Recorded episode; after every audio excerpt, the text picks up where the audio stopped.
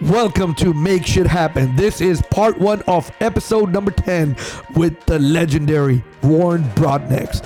Warren is the CEO and president of She's Happy Hair. Warren started this business out of his car, putting up Craigslist ads and delivering to people all over the city. Warren was introduced to the hair business by the co founder of the company, Marcus Bowers. Warren has a great story that we would love to share with you. Warren is a family man, has three kids, and is married. Warren has a She's Happy Hair Foundation and a very, very inspiring person. I hope you love this interview with Warren Broadnax, and I hope you will join us in part two also. Without further ado, let's jump into this interview with Warren Broadnax. Warren, thank you for being on the show. I appreciate you coming, taking some time on being on Make Shit Happen show. What do you think about the name, first of all? Uh, first of all, I love it. I love it. Uh, that's one thing. If people know me, uh, my team, hey, I'm telling them, man, make shit happen. Point blank, happen. period. We don't need excuses. Make shit happen. Warren, uh, now I know a little bit about you. You told me before the show that you know you were a fire. You were in the military. Uh, how how long did you serve in the military? Four years. Four years. years. You grew up in Houston. Yes. What school did you go to over here? Uh, graduated from Willow Ridge. now let me ask you, what made you go to the military? Uh, I procrastinated, honestly, man. uh, I I signed up for the Navy, not even thinking about it two days before, and I was in the Navy literally in boot camp two weeks later. Uh, We we appreciate your services. Thank you for serving our country. no problem. Uh, Warren, you you came from the service, then you were a firefighter. Okay, Now, how did from being a firefighter? How did She's Happy Hair came into existence? I mean, how did that happen? Uh, as a firefighter, you you know most people don't know that you only work two days a week as a firefighter. You Yeah. work uh 24 hours on, 24 hours off, off, 24 hours on, and then you're off for five days a week. Uh-huh. So most firefighters have a second job. Um, while I was working, what I would do for my second job is I would usually work at other fire stations as a second means of income. One of these days while I was working uh, as a second means of income at another station, my co-founder for She's Happy Hair, Marcus Bowers, called me and was like, "I got a great idea." It's like, "Man, what you got?" And he was like, uh, "Man, we should sell hair." And I thought that was the craziest shit ever because, uh, man, we didn't know anything about hair. But he explained to me that somebody that he knew made four thousand dollars in a weekend selling hair, and I knew I was working twenty four hours for two hundred dollars. And at any given time, if the bell go off, I got to get on this fire truck and put my life on the line. So I owed it to myself. And four thousand sounded real good. Real good, man, to not get burnt up, possibly, you know, for sure. So so so that's how She's Happy Hair idea came in place. For sure. That hey, you know what? We'll go ahead and sell some hair.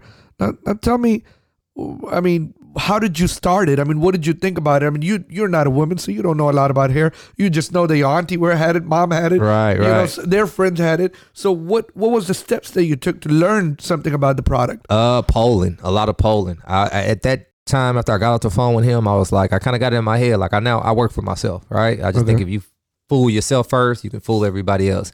So I would wake up in the morning, get me a good workout in, and I was living under the premise that if a man, a woman walks into a beauty a barbershop. Basically, if I'm getting my hair cut and a woman walks in there, she can ask us 50 million questions, man. we going to answer all of them because we're happy to have a woman in our presence. Right. So I was hoping that that worked as well if, as if a man walked into a beauty salon.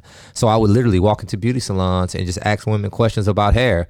And it worked pretty well. So I'd spend hours in there just playing dumb. Not even playing dumb. I knew nothing about it, but I knew I had to learn about the product. So I would ask them, you know, what is this? What should it do? How much should it cost? How should it react? And I'd spend hours in each salon. And when I wore my welcome out, or I seen I was kind of getting on people's nerves, I'd get up and go to another one, man. And I drove around Houston. And in about three weeks of that polling, of doing probably about two to three salons a day, I felt like I had enough. You had some kind of knowledge. Yeah, you had some kind of knowledge over there. So then, what did you do? Uh, me and Marcus met up at uh, a good friend of ours' house, and uh, we put all of our money that we had together, which was a collectively nine hundred dollars, and uh, we sent it to the World Wide Web. You know, uh, we didn't know a whole lot um, about like suppliers or anything.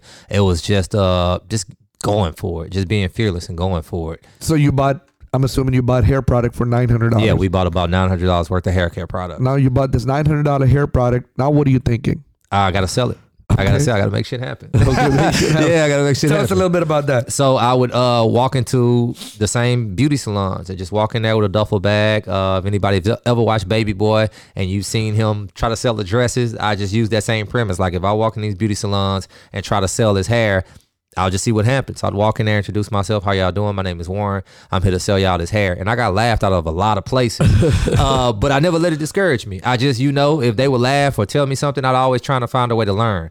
Um, outside of walking in, just literally gorilla going in there and just trying to go to salon to salon. I'd wake up in the morning and utilize Craigslist. At this time, Craigslist was like a great place to market. It was a little safer than it is now. A lot of people got real rich in Craigslist. Yeah, a real rich man. So I get up and I probably put about twenty to thirty posts on Craigslist. Uh, beautiful hair, luxurious hair, anything that I can come up with and put it there and call my phone number if you need it. We'll deliver it to your front door.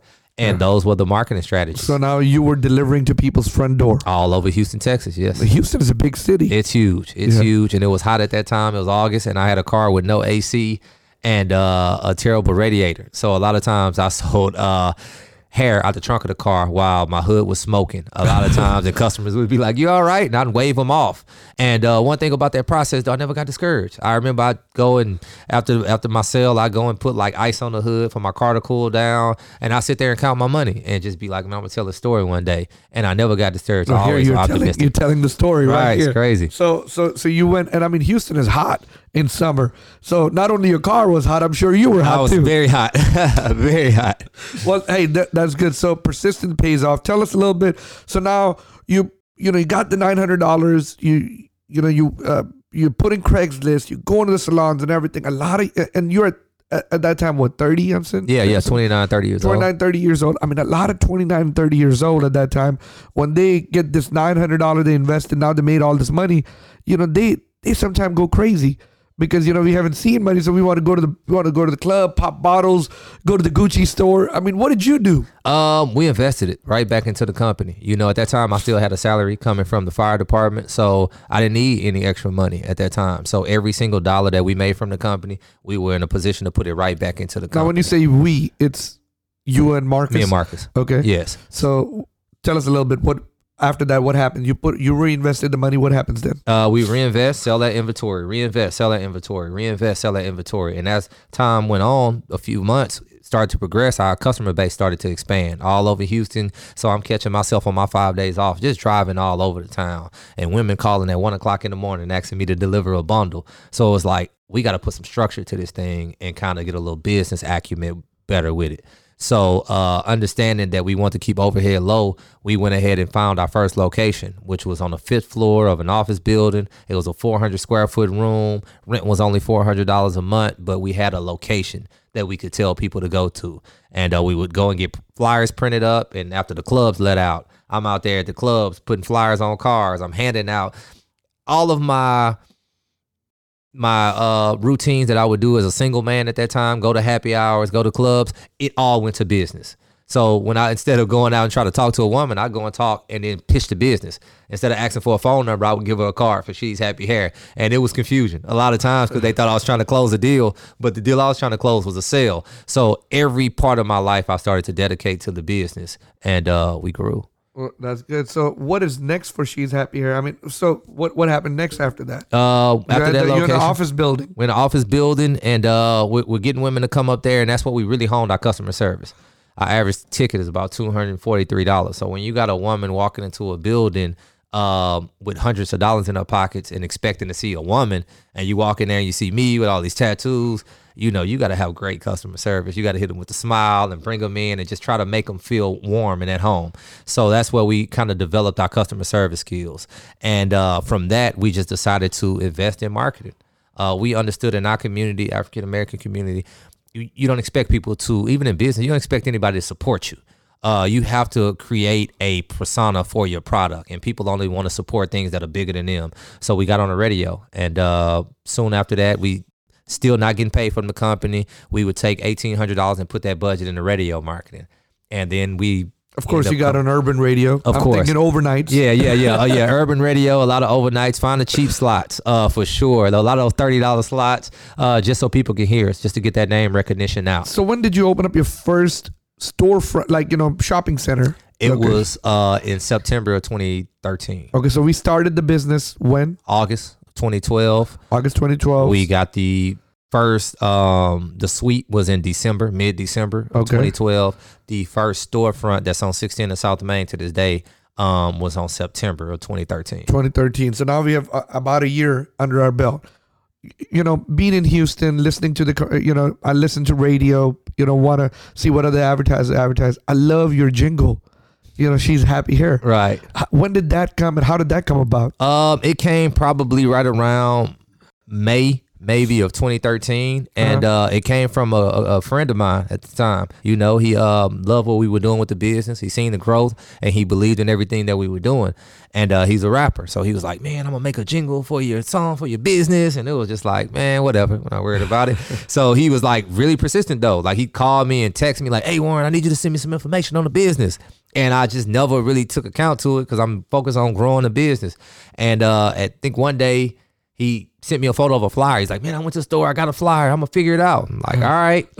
and uh, I had a Super Bowl party. He came with the CD, and he was like, "Man, this is the song. Check it out." And I was like, "Oh man, thank you. I'm gonna check it out." I still didn't check it out.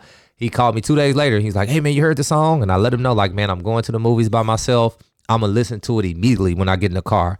And uh, literally, man, when I put it on, I was just blown away um, by everything. I called him immediately, and I was just super excited. I'm like, man, I'm gonna blow this up. I'm gonna make this the biggest thing ever. We gonna put money behind it. And he didn't even believe me. I guess like the energy had changed at that time.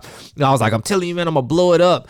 And uh, we just went very aggressive uh, on the radio advertising with it, and uh, it definitely laid the foundation for us. Yeah, I mean, you know, that that's I think I will say that advertising, radio advertising with that powerful music like that, I mean, put you on the, you know, put you on put you on notice. Right. I mean, you know, because because the hair industry, you know, prior to, you know, I'm sure there's other people of color and other people doing it, but not on a big scale. And I mean, you know, when you went commercial with it, I mean, there's a lot of it was dominated by a lot of Asians and and uh, you know um, Korean people. So you being the person of color and being a man in this, you know, in a women industry, how did you? What did you think about that? You know, and and how did you?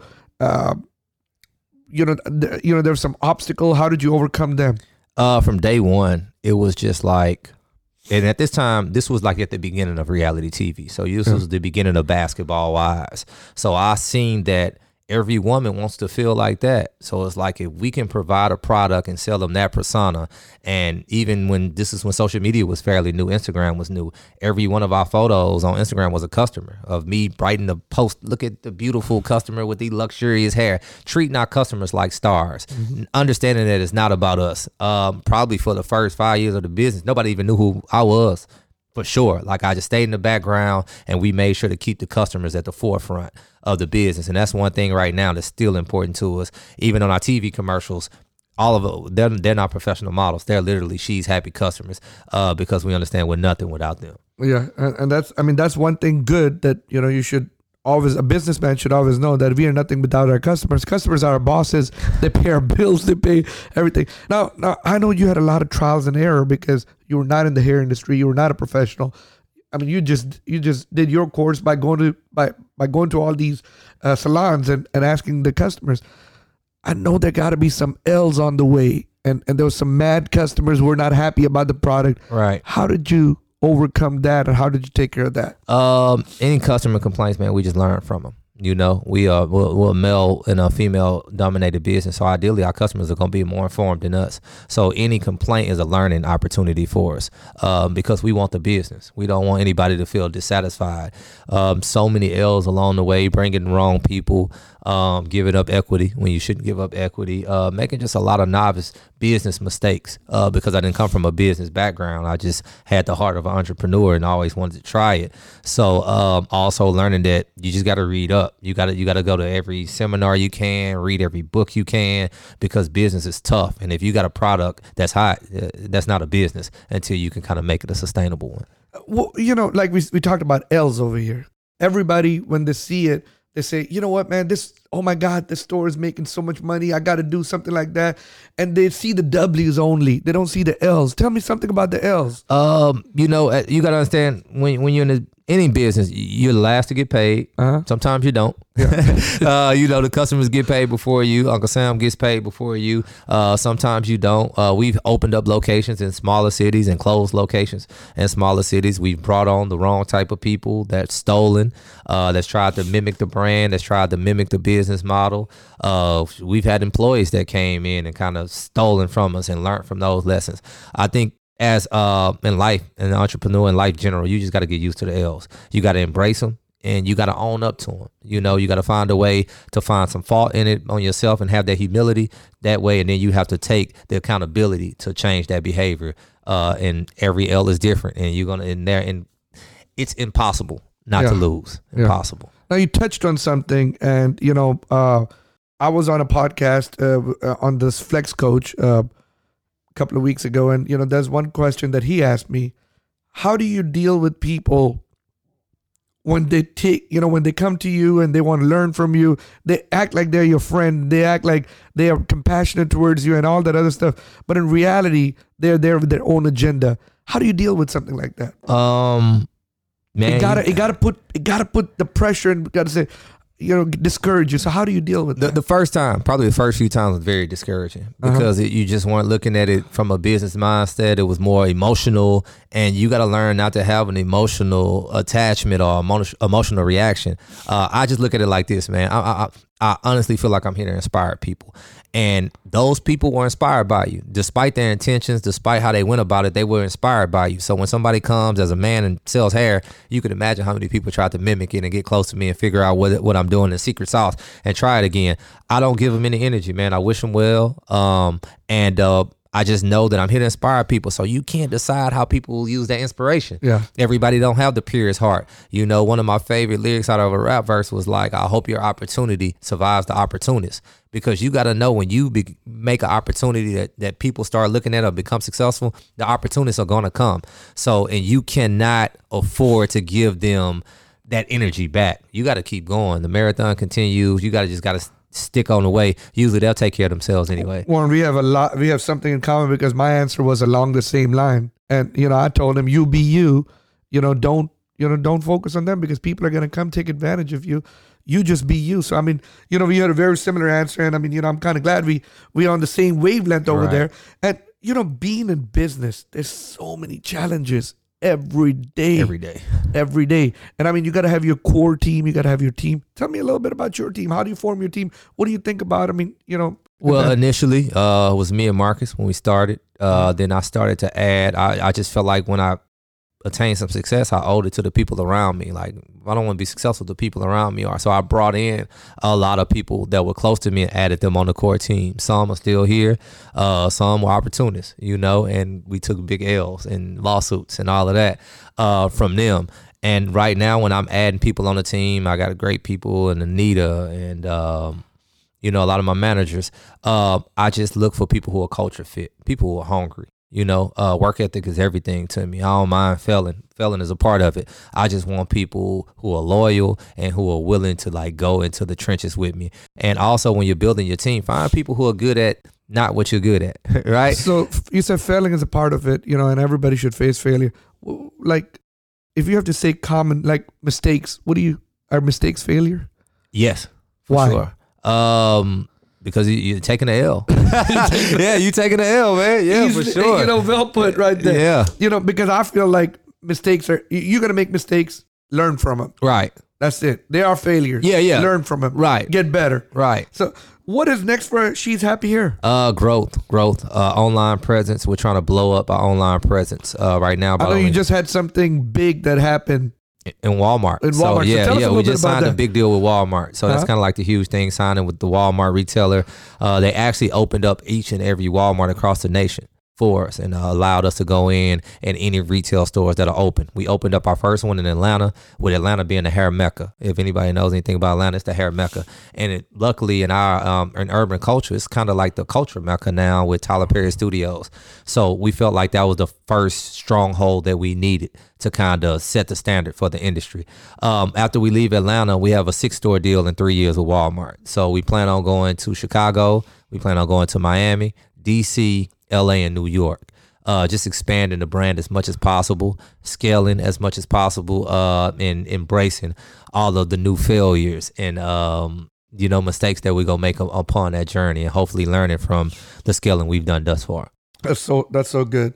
Uh, is there a, if there is an inspirational message or some kind of message that you want to give to the entrepreneurs or as inspire aspiring entrepreneurs who are listening to this? What will be one message about failure?